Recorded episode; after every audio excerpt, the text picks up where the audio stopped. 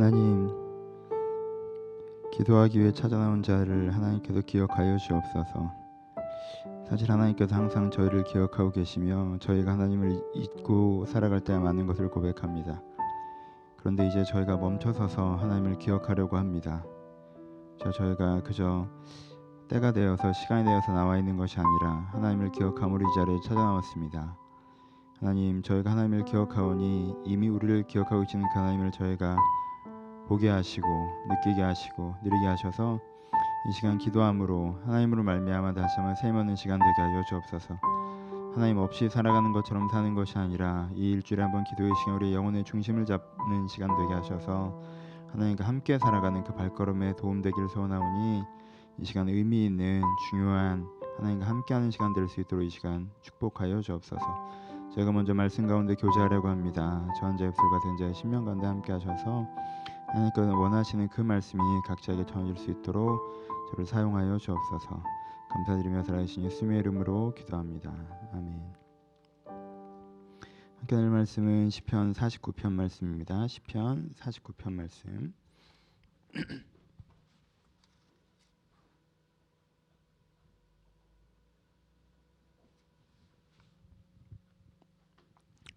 시편 49편 1절로 마지막 절 말씀입니다. 다 차셨으면 한 절 교독합니다. 절 1절 있습니다. 무 백성들아 이를 들으라. 세상의 거민들아 모두 귀를 기울이라. 귀천 빈부를 막론하고 다 들을지어다. 내 입은 지혜를 말하겠고 내 마음 명철을 작은 소리로 읊조리로다. 내가 비유에 내 귀를 기울이고 스금으로 나의 오묘한 말을 풀리로다. 죄악이 나를 따라다니며 나를 에워싸는 환란의 날을 내가 어찌 두려워하랴 자기의 재물을 의지하고 부유함을 자랑하는 자는 아무도 자기의 형제를 권하지 못하며 그를 위한 속전을 하나님께 바치지 못할 것은 그들의 생명을 속량하는 값이 너무 엄청나서 영원히 마련하지 못할 것임이라. 그가 영원히 살아서 죽음을 보지 않을 것인가? 그러나 그는 지혜 있는 자도 죽고 어리석고 부지한 자들도 함께 망하며 그들의 재물은 남에게 맡겨두고 떠나는 것을 보게 되리로다. 그러나 그들의 속생각을 그들 속생각에 그들의 집은 영원히 있고 그들의 거처는 대대이르 하여 그들의 토지를 자기의 이름으로 부르도다. 사람이 존귀하나 장구하지 못하며 멸망하는 짐승 같도다. 이것이 바로 어리석은 자들의 길이며 그들의 말을 기뻐하는 기뻐하는 자들의 종말이로다. 그들은 양같이 수월에 두기로 작정되었으니 사망이 그들의 목자일 것이라. 정직한 자들이 아침에 그들을 다스리니 그들의 아름다움은 소멸하고 수월이 그들의 거처가 되리라. 그러나 하나님은 나를 영접하시리니 이러므로 내 영혼을 수월의 권세에서 건져내시리로다. 사람이 치부하여 그의 집에 영광을 더할 때에는 너는 두려워하지 말지어다. 그가 죽음에 가져가는 것이 없고 그의 영광이 그를 따라 내려가지 못함이로다. 그가 비록 생시에 자기를 축하하며 스스로 좋게 함으로 사람들에게 칭찬을 받을지라도 그들은 그들의 역대 조상에게로 돌아가리니 영원히 빛을 보지 못하리로다. 존귀하나 깨닫지 못하는 사람은 멸망하는 짐승 같도다. 아멘. 오늘은 시편 49편 말씀을 한번 어, 나누어 보도록 하겠습니다. 그냥 읽어서는 시의 맥락을 좀 이해하기 어려우실 수 있으니까요. 다시 천천히 한번 같이 보면서 어, 생각해 봤으면 좋겠습니다. 1절과 2절과 3절은 4절까지는 그냥 선이라고 할 수 있겠죠. 백성들아 들으라 세상의 거민들아 귀를 기울이라. 귀천 빈부를 막론하고 누구든지 다 들을지어다. 내가 지혜로운 말을 할 거고 명철을 이야기할 거다. 그러니까 내 비유에 귀를 기울이고 나의 오묘한 말을 풀어줄 테니 그것을 들어라라는 얘기죠. 그렇죠? 그러니까 1절부터 4절까지는 그냥 들어라 내가 중요한 얘기를 하겠다 이런 뜻인 것 같아요. 그 다음으로 넘어가죠. 그 다음에 뭐라고 얘기합니까 주어들이 좀 왔다 갔다 하는데 주어를 조금 더 덜 신경 쓰시고 중심 주제를 중심 문장을 보시면 도움이 될 것 같아요. 5절에 어떤 상황을 던져줍니까? 죄악이 나를 따라다니며 나를 애워싸는 환란 날에 내가 어찌 두려워하랴라고 얘기하죠, 그렇죠? 이게 되게 중심 문장이겠죠. 죄악이 나를 따라다니며 나를 애워싸는 환란 날을 내가 어찌 두려워하랴라고 얘기합니다. 그러니까 이 본인은 어떻다는 거예요? 어, 내 죄악이 나를 따라다녀서 나를 애워싸는 환란난을 자기가 안 두려워한다고 얘기하잖아요. 그러니까 내가 잘못해서 망쳐진 상황이잖아요. 내 죄악이 나를 애워싸서 환란 날에 생기는 건 내가 잘못해서 뭐가 망쳐진 거거든요. 근데 그런 날은 나는 안 두려워한다고 표현을 해요. 그리고 왜 안 두려워하는지는 저 뒤에 가서 얘기합니다. 이 구조가 그렇게 좋지 않아요. 저 뒤에 가서 얘기하고요. 여기서 이런 상황에 대해서 자기는 다, 잘 대처하기 때문에 안 두려워한다는 얘기를 하려고 하는 거거든요. 그렇죠? 나는 이런 상황을 잘 대처하기 때문에 안 두려워. 근데 이런 상황을 되게 이상하게 대처한 애들이 있어라고 이제 얘기가 중간으로 넘어가요. 뭐라고 어떻게 대처하는 사람들 있죠? 그 육제로 보면 나오죠. 자기의 재물을 의지하고 부유함을 자랑하는 자는 아무도 자기 형제를 구원하지 못하며 그를 위한 속전 하나님께 바치지 못할 것은 그들의 생명을 속리하는 값이 너무 엄청나서 영원히 마련하지 못할 것이로다라고 표현해요. 나는 잘 대처하고 있어요. 근데 어떻게 잘 대처하는지 얘기 안 하고 잘못 대처한 애를 얘기해요. 이 잘못 대처한 애는 어떻게 대처한다는 거예요? 돈으로 대처하죠. 그렇죠?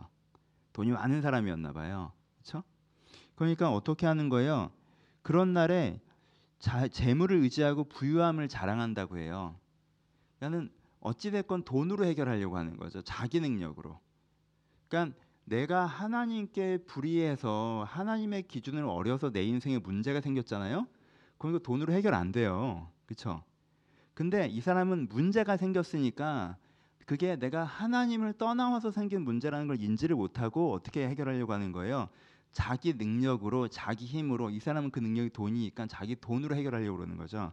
하나님께 뭐라고 하세요? 죄악의 값은 너무 비싸서 그 죄악을 형제를 구하는 속전이라고 하는 거 너무 비싸서 네가 무슨 돈이 갖고 있건 구, 지불할 수가 없어라고 얘기하죠. 무슨 뜻이에요? 하나님 앞에 잘못해서 생겨난 문제를 돈으로 해결할 수 없다는 얘기죠. 속전을 드릴게 얼마면 되겠니를 하는 건데 하나님이 네가 얼마를 갖고 있건 얼마에 그건 안 되는 거라고 얘기를 하시는 거잖아요. 그렇죠? 요 사람의 모양이 오늘 시에서 가장 많이 나오는 모양이겠죠. 그 다음도 마찬가지죠. 이 사람이 그러니까 한 걸음 더 나가서 이 사람 되게 멍청하다라고 얘기하면서 예를 드는 게 그렇죠. 구절부터 그가 영원히 살아서 죽음을 보지 않을 것인가.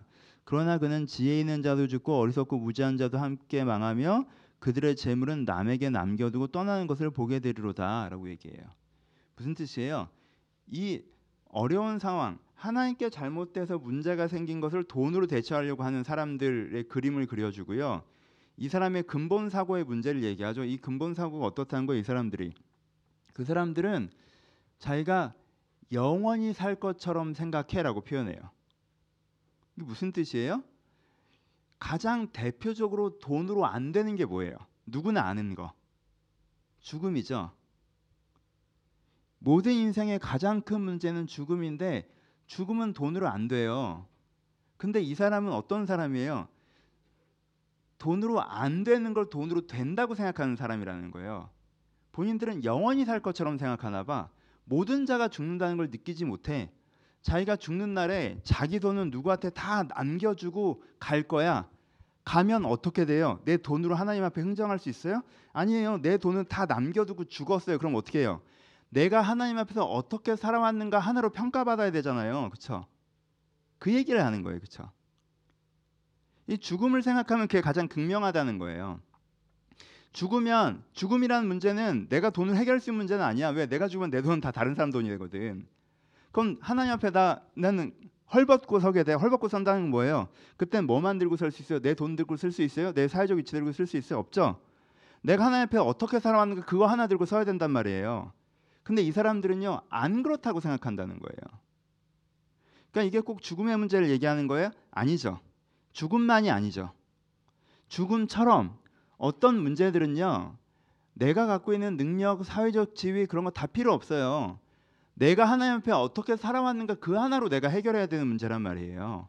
근데 이 사람들은 자꾸 다른 걸로 해결할 수 있다고 생각한다는 거예요. 그걸 계속 뭐라고 하는 걸로 진행됩니다. 그래서 11절에 보면 그들의 속생각을 그들은 그들이 집은 영원하고 그들의 거처는 대대 이르리라 그들의 토지를 자기의 이름으로 부른다라고 표현하죠. 그렇죠? 이 사람들은 그 돈이 되게 영원할 것처럼 생각하고 있다는 거예요. 똑같은 얘기를 한 번 더 합니다. 구조 알았으니까 빨리 가죠.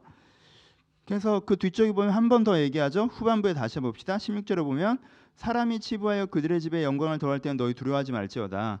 사람이 돈 많아져 가지고 영광스러워진 것 같고 그 갖고 너희들 되게 어유 어떻게 저럴 수 있지 이렇게 생각하지 마라고 평범한 사람들에서 권면하죠.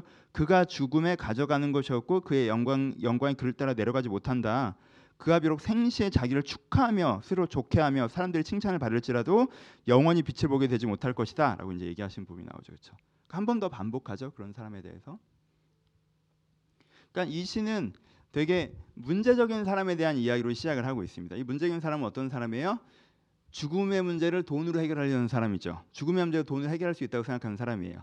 근데 우리는 죽음의 문제를 여러분들이 생각하기엔 너무 젊고 그리고 돈으로 해결하려고 하기엔 돈이 없죠. 그러니까 한 걸음 좀 넓혀봐서 우리한테 적용을 해봅시다. 어떤 사람이에요? 어떤 사람이에요? 내가 하나님 앞에서 잘못 살아와서 생겨난 문제를요 내 능력으로 해결할 수 있다고 생각하는 사람이에요.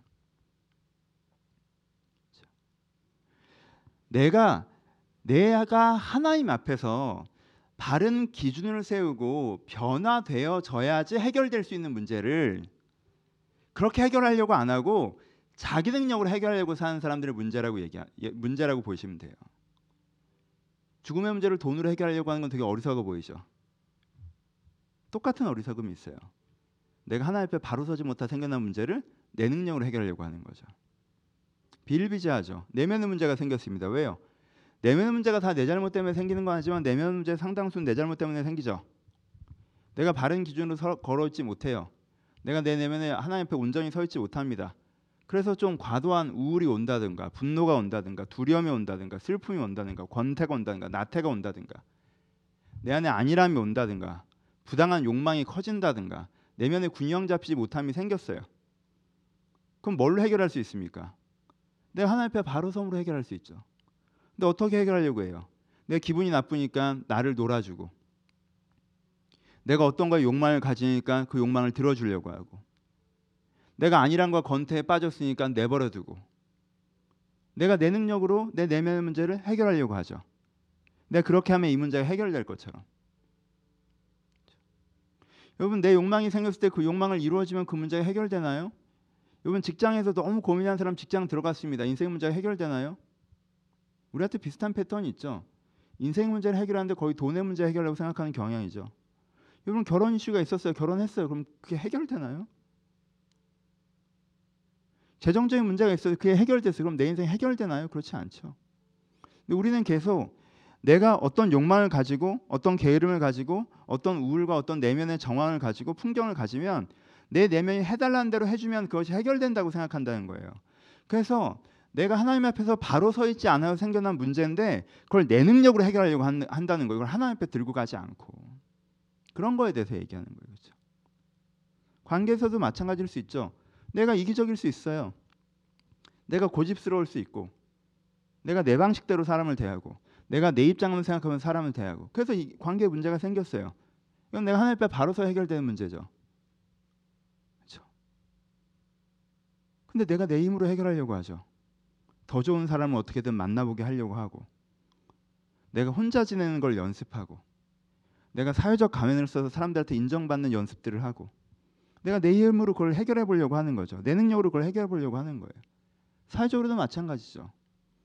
내가 어떤 직장을 다니고 어떤 사회적인 위치에 있건 그것이 내 마음에 들지 않고 내가 지금 있어야 할 자리에 있지 않다고 생각한다면 그건 내가 있어야 할 자리인데 있을 자리인지 못 알아먹는 거든가 내가 가야 할 곳이 있는데 안 가고 있는 거일 거 아니에요. 그럼 누구에게 조명받아야 됩니까? 하나님께 조명받아야 되잖아요. 근데 내가 해결하죠. 내가 결정하고. 여러분 죽음의 문제를 돈으로 해결하려고 하는 사람은 되게 어리석죠. 똑같은 어리석음 우리 가운데 있습니다. 내가 바로서 해결될 수 있는 문제인데 돈으로 해결하려고 해요. 거기서 돈은 뭐예요? 내가 할 수 있는 능력이겠죠. 내가 관계 맺는 방식. 내가 생활 스케줄을 조절할 수 있고 내가 선택하고 내가 만들어낸 무엇으로 내가 나를 해결하려고 한다는 거예요. 이래서 얘기하는 겁니다. 이 사람이 제발 좀 들으라고. 백성아 이를 들을지어다. 세상의 모든 거민들아 귀를 기울지어다. 귀천 빈부를 막론하고 네가 지금 귀하건 천하건 비나건 부하건 말고하고 들을지어다. 사람은 자기가 상황이 좋으면요 그 좋은 상황이 거만함이 되어서 하나님의 말씀을 들으려고 하지 않고 상황이 처나면요. 그 어려움이 거만함에 대해서 하나님 말씀을 드리려고 하지 않죠. 이렇게 어려우니까 내가 해야 될 건 다 정해져 있고 이렇게 잘 되고 있기 때문에 하나님께 들을 필요가 없다고 생각하죠. 그래서 뭐라고 해요? 귀천 빈부를 막론하고 들으라는 거예요. 돈으로 죽음의 문제를 해결할 수 없다는 걸. 네가 중심이 바로 서지 않아서 생겨난 문제를 지금 표현한 게 뭐라고 표현합니까? 죄악이 나를 따라다니며 나를 애워싸는 환란 날. 내가 했던 잘못된 선택이 나를 애워싸서 만들어진 환란 날을 내가 내 능력으로 해결할 수 없다는 것을 내가 알아야 된다라는 거예요. 그래서 49장 마지막 절이 되게 유명한 의미 있는 구절이죠. 여러분 이 구절을 꼭 기억하십시오. 존귀에 하나 깨닫지 못한 사람은 멸망하는 짐승 같도다. 존귀에 하나 깨닫지 못하는 사람은 멸망하는 짐승 같도다. 이게 이 시인의 안타까움이에요. 무슨 뜻입니까? 이 사람이요 하나님과 함께 이 문제를 해결해 나갈 수 있는 존귀한 사람이에요. 이 사람은 그 문제를 해결할 수 있는 길을 가지고 있어요. 이 사람은 그 문제를 해결할 수 있는 방식을 가지고 있단 말이에요. 하나님은 그 사람 이미 집중하고 계시고요. 그 사람과 함께 이 문제를 해결할 생각이세요. 그래서 이 시인이 뭐라고 얘기합니까? 내가 죄악이 나를 따라 나를 애워싼 환란 날에 내가 두려워할 필요가 없다라고 얘기하잖아요. 난 그거 안 두려워한다고 얘기하잖아요. 내가 잘못해서 일이 꼬여서 그 죄악의 결과가 나를 애워싼 환란 날이 이 시는 안 두렵대요. 왜요? 나는 존귀한 자니까. 하나님이 함께하는 사람이니까. 내가 내 인생을 꼬아놨다고 할지라도 내가 여기서부터 하나님의 자녀됨, 내가 신의 성품에 참여하는 자라는 존귀한 자이기 때문에 여기서부터 하나님과 이 문제를 풀어갈 수 있는 자이기 때문에 그걸 두려워할 필요가 없다는 거예요. 근데 문제는 어디서 생긴다는 거예요? 그런 존귀함을 가지고 있는 사람인데 그걸 깨닫지를 못하면 멸망하는 짐승처럼 군다는 거예요. 멸망하는 짐승이 뭐예요? 글로 가면 죽을 걸 뻔한데 글로 가면 안 되는 걸 알면서도 자기 욕망과 자기 본능대로 따라가다가 죽음의 길을 자초하는 것이 멸망하는 짐승이라고 표현하는 거죠. 내가 이걸 실제는 나는 존귀한 사람이기 때문에 실제는 이미 문제 해결을 가지고 있는 사람이기 때문에 실제는 하나님께서 함께 하신 하나님의 자녀이기 때문에 하나님과 함께 그걸 풀어가면 되는 거예요. 여러분들의 죄악이 여러분들을 애워싸서 환란의 날을 닥쳤어도요 두려워할 필요가 없어요. 자책할 필요도 없고요. 여기서부터 풀어가면 되는 거니까 왜 우리는 존귀한 자가 하나님께서 함께하는 자니까 문제는 하나밖에 없어요. 그걸 깨닫지 못하는 것만 문제예요. 내가 얼마나 많은 실수를 했냐, 얼마나 많은 잘못들을 했냐, 그래서 얼마나 큰 환란에 애워싸져 있느냐는요 문제가 아니에요. 문제는 하나예요. 그걸 풀어갈 수 있다는 하나님과 함께 풀어갈 수 있다는 걸 깨닫지 못하는 것만 문제예요. 그래서 자기 능력으로 그것을 풀어가려고 하는 것만 문제예요. 그래서 존귀한 자인데도 멸망의 짐승처럼 구는 게 문제라는 거예요. 그러니까 여러분 우리가 이 구절을 기억하시고? 좋은 구절이잖아요. 존귀하나 깨닫지 못하는 짐승은 깨닫지 못하는 사람은 멸망하는 짐승 같도다. 이 액센트는 앞에 가 있어요. 그렇죠? 앞에 가 있어요. 그 사람이 깨닫지 못하는 그 순간에도 그 사람이 멸망의 짐승처럼 구는 그 순간에도 이 사람의 존귀함은 포기되지 않아요. 그 순간에도 저 사람은 존귀한 사람인데 참 저러고 있네. 예요. 그렇죠? 액센트를 뒤에 두시면 이 구절을 외우지 마세요. 그럼 부정적인 사고 방식만 생기는 거고 그렇죠? 내가 깨닫지 못해도 망하겠구나. 아니 우리가 왜 그렇게 생각해요? 액센트는 앞에가 있어요. 존귀한 아이가 있는 거예요. 그러니까 어떻게 생각해야 돼요? 내가 뭔가 깨닫지 못하고 내 힘으로 해다가 인생에 말리는 것 같고 멸망의 짐승 되게 과격한 표현이긴 하지만 문제가 심각해진 것 같을 때라도 난 여전히 존귀한 사람이라는 것부터 기억하시면 돼요. 그렇죠? 그럼 존귀함에 대해서 우리 한 걸음만 더 나가 봅시다. 본문을 존귀함을 어떻게 표현하냐면요. 14절에 표현하고 있어요. 그 자기 힘으로 해결하려는 그들은 양같이 수월에 두기로 작정되어 있고요. 사망이 그들의 목자가 될 거예요. 그렇죠? 자기가 어떻게 해보려고 하는 사람들은 그런데 어떤 사람들은 정직한 자들이 아침에 그들을 다스리니라고 표현해요. 정직한 자들이 아침에 그를 다스리니라고 표현해요. 그러니까 존귀한 사람을 또 한 번 표현하는 게 뭐예요? 정직한 자라고 표현해요. 정직한 자. 정직하다는 것이 무엇입니까? 이들의 존귀함이 무엇이라고 했어요? 하나님의 자녀됨이 이들의 존귀함이죠. 하나님과 함께 이 문제를 풀어갈 수 있는 존재라는 게 이들의 존귀함이죠. 그렇죠? 하나님이 그들과 이미 함께 계신다는 게 그들의 존귀함이에요. 그러니까 존귀함이 being에 대한 표현이라면 그 존귀함을 doing에 대한 표현을 하면 뭐라고 표현되겠어요? 똑같은 의미인데 액센트만 달리하면 존귀한 자가 곧 정직한 자로 표현되는 거죠. 그렇죠? 존귀한 자는 경귀한 자의 행동은 뭐예요? 정직함이에요. 정직하다는 건 무엇입니까? 여러분 여기서 의로움으로 표현하지 않으세요. 그렇죠? 정직함이에요. 하나님 앞에서 내 마음의 바닥, 내 잘못, 잘못이 뭔지도 모르겠는 거 있는 그대로 드러내는 사람. 그렇죠? 문제가 있는데 문제가 없는 것이냐 내 힘으로 그것을 해결하겠다고 내가 계획 세우고 이렇게 이렇게 하면 다 될 거야라고 있는 사람이 아니라 그 문제를 가지고 하나님 앞에 드러내는 정직한 사람. 그 사람이 아침에 이 어리석은 세상을 다스리신다고 다스리는 사람으로 세워질 거라고 하나님께서 얘기하세요. 자기 인생만 똑바로 가는 것이 아니라 이 잘못 가고 있는 세, 상에 바른 길을 제시하는 사람으로 설 거라고 얘기. 어떤 사람이 정직한 사람이. 이 단어가 그러니까 제일 중요하겠죠. 정직한 사람. 여러분들 가운데 어떤 죄악이 있건 그것에 정직한 사람, 어떤 실망이 있건 그것에 정직한 사람, 내가 왜 내 왜가 내 왜 내가 왜 이렇게 됐지? 왜 내가 이런 선택지를 했을까? 내가 이런 선택들을 해서 일이 이렇게 돼 버렸잖아라는 그 자기 연민과 자책의 시기에서도 그 전체를 정직하게 하나님께 얘기할 수 있는 사람. 정직한 사람. 정직하면 하다는 건 하나님의 선하심과 사랑하심을 온전히 신뢰하는 거죠. 하나님의 선하심을 신뢰하지 못해도 정직할 수 없죠. 내가 말해봐야 뭐해? 정직할 수 없어요. 인자하심을 신뢰할 수 없어서 정직할 수 없죠. 포장하죠. 꾸미죠. 내 마음의 바닥을 드러내지 않죠. 내 최선의 모습으로 자꾸 기도하려고 하죠. 여러분 때때로 여러분들의 최선의 모습을 기도, 기도하십시오. 내가 주를 위해 살고 싶고 사실 내 중심에 주님 따라가는 게 내 진심이고 여러분 최선의 모습을 기도하세요. 하지만 때로 우리는 우리의 최악의 모습으로 기도해야 돼요. 하나님 다 싫고 아, 못하겠고 사실 내 마음과 내 기분은 이렇고 정직하게 그렇게 정직한 사람이 어떻게 어떻게 돼요? 자기 존귀함을 누리게 되죠. 여러분 그렇잖아요. 내가 잘못된 선택들을 해서 내 죄악 때문에 문제가 얽혀졌으면요. 내 능력으로 상황을 어떻게 이 사람 만나보고 저 사람 만나보고 그래봐야 내 패턴이 같은 한 관계는 절대 안 바뀝니다. 캐스팅만 바뀌는 거지. 그렇잖아요. 관계는 내 방식이 같은데 사람이 바뀐다고 뭐가 바뀌겠어요. 내 내면을 대하는 방식이 다, 다, 같은데 나를 어디서 갖다 놓고 뭐가 달라지겠냐고요. 내가 삶을 대하는 태도가 같은데 내 환경을 바꿔본데도 뭐가 얼마나 달라지겠어요? 크게 안 달라져요.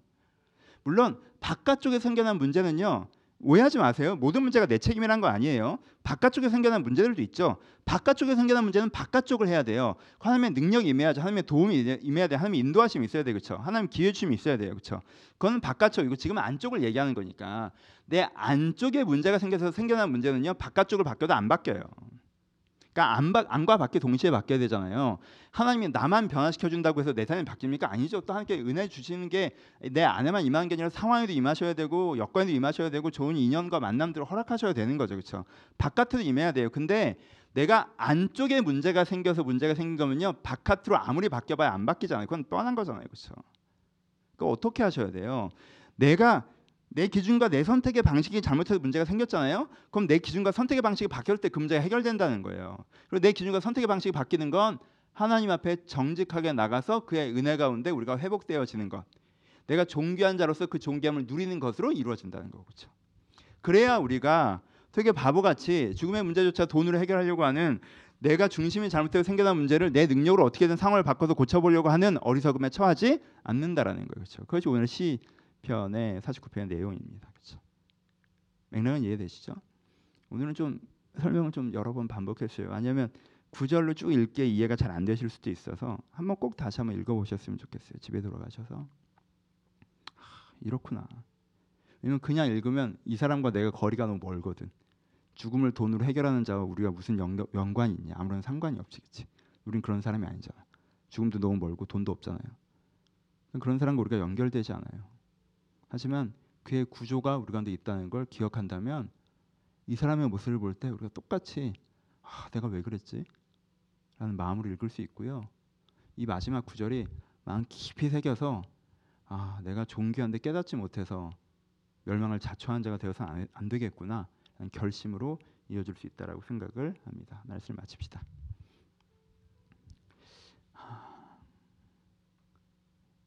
거의 최선 넘어가 있어요. 그렇죠? 내가 최선을 다해도 어, 최선을 다하지 않으면 뭐 아무것도 안 되겠지만 내가 최선을 다해도 그 최선 넘어가 있어요, 그렇죠? 환경에서도 내가 최선을 다해도 어떤 환경은 내가 최선을 다한다고 다 바뀌는 건 아니에요. 최선조차 다하지 않으면 뭐 아무런 시작도 안 되겠지만 내 최선을 다해도 그 다음에 도우심이 있어야 돼요. 기회 주심이 있어야 하고, 그렇죠? 내면에서도 마찬가지예요. 여러분들의 내면이나 여러분들의 삶, 여러분들의 통제 안에 있는 것들. 내가 내 마음을 바꿔보려고 하고, 내 생각을 바꿔보려고 하고, 내 관계를 바꿔보려고 하고, 그렇죠? 내가 살아가는 방식을 바꿔보려고 계획을 세우고, 잘 안 되죠. 여러분, 오늘 설교는 긍정적인 설교예요. 여러분들이 최선 너머에 하나님이 계시다는 거예요.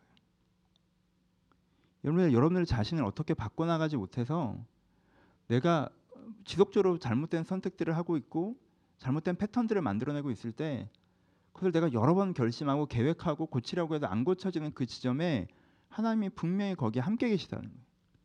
내가 정직하게 내 자신의 문제를 가지고 하나님 앞에 서기만 하면 아, 난 이런 사람이야. 이런 내가 나도 싫지만 난 이래요. 그러니까 이런 문제가 생겨. 그러니까 이런 식으로 보완할 수밖에 없어가 아니라 내가 정직하게 서기만 하면 하나님께서 나라는 사람을 만져가시고 나라는 사람을 바꿔가신다는 거예요. 그 중심을 바꿔가세요. 우리를 존귀한 자로 온전히 세우세요.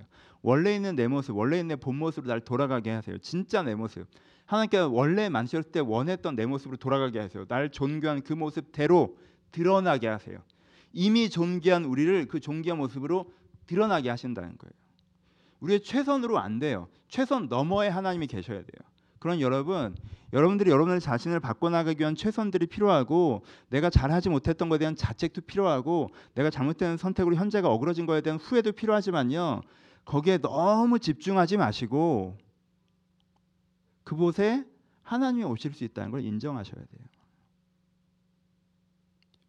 하나님께서 내 최선 너머에 분명히 일하셔서 내가 정직하게 설 때 그 부분을 변화시킨다는 걸 인정하셔야 됩니다. 이 사람 얼마나 뻔뻔합니까?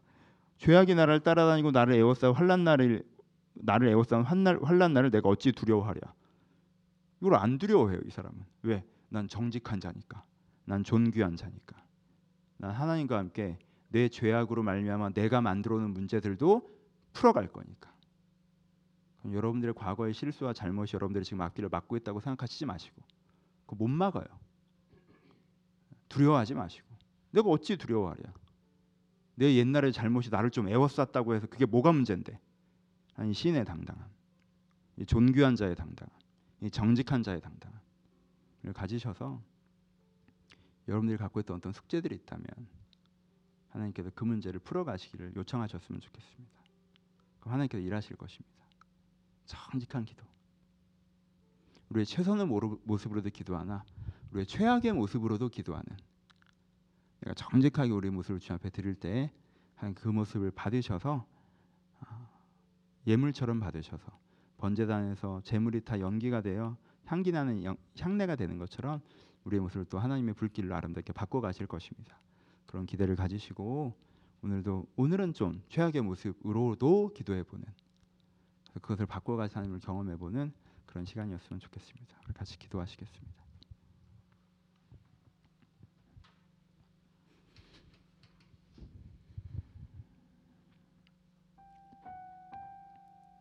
한번 저는 모르니까 한번 여러분들 개인을 돌아보시고 이게 내 문제인데 반복적으로 생기는 문제인데 자꾸 계획으로 해결하려고 하시지는 않습니까? 내 능력으로 어떻게 고쳐보려고 하고 계시지는 않습니까? 아 이렇게 이렇게 하면 될 거야 저렇게 저렇게 하면 될 거야 안 됐는데 또 그냥 될 거야 라는 식으로 스스로 속이고 있지는 않습니까? 예, 우리가 그렇게 해야죠. 계획해야죠. 도전해야죠. 시도해야죠. 하지만 우리 정직하게 먼저 어, 하나님께 나아갔으면 좋겠습니다. 하나님 말씀드리기도 부끄러운데 이, 이, 이 사소한 거 하나 때문에 자꾸 내 인생이 망가집니다. 알면서도 내가 자꾸 합리화하기도 하고 내가 고쳐보겠다고 하기도 하고 자꾸 왔다 갔다 합니다. 오늘 주님 내 이 최악의 모습, 내 이 문제, 내 죄악과 죄악이 만든 상황 가지고 주님 앞에 고백합니다. 아버지 여기까지 함께 하셔서 나를 변화시켜 주옵소서, 나를 고쳐 주옵소서. 들은 말씀 생각하시면서 한번 같이 기도하도록 하겠습니다. 기도하겠습니다.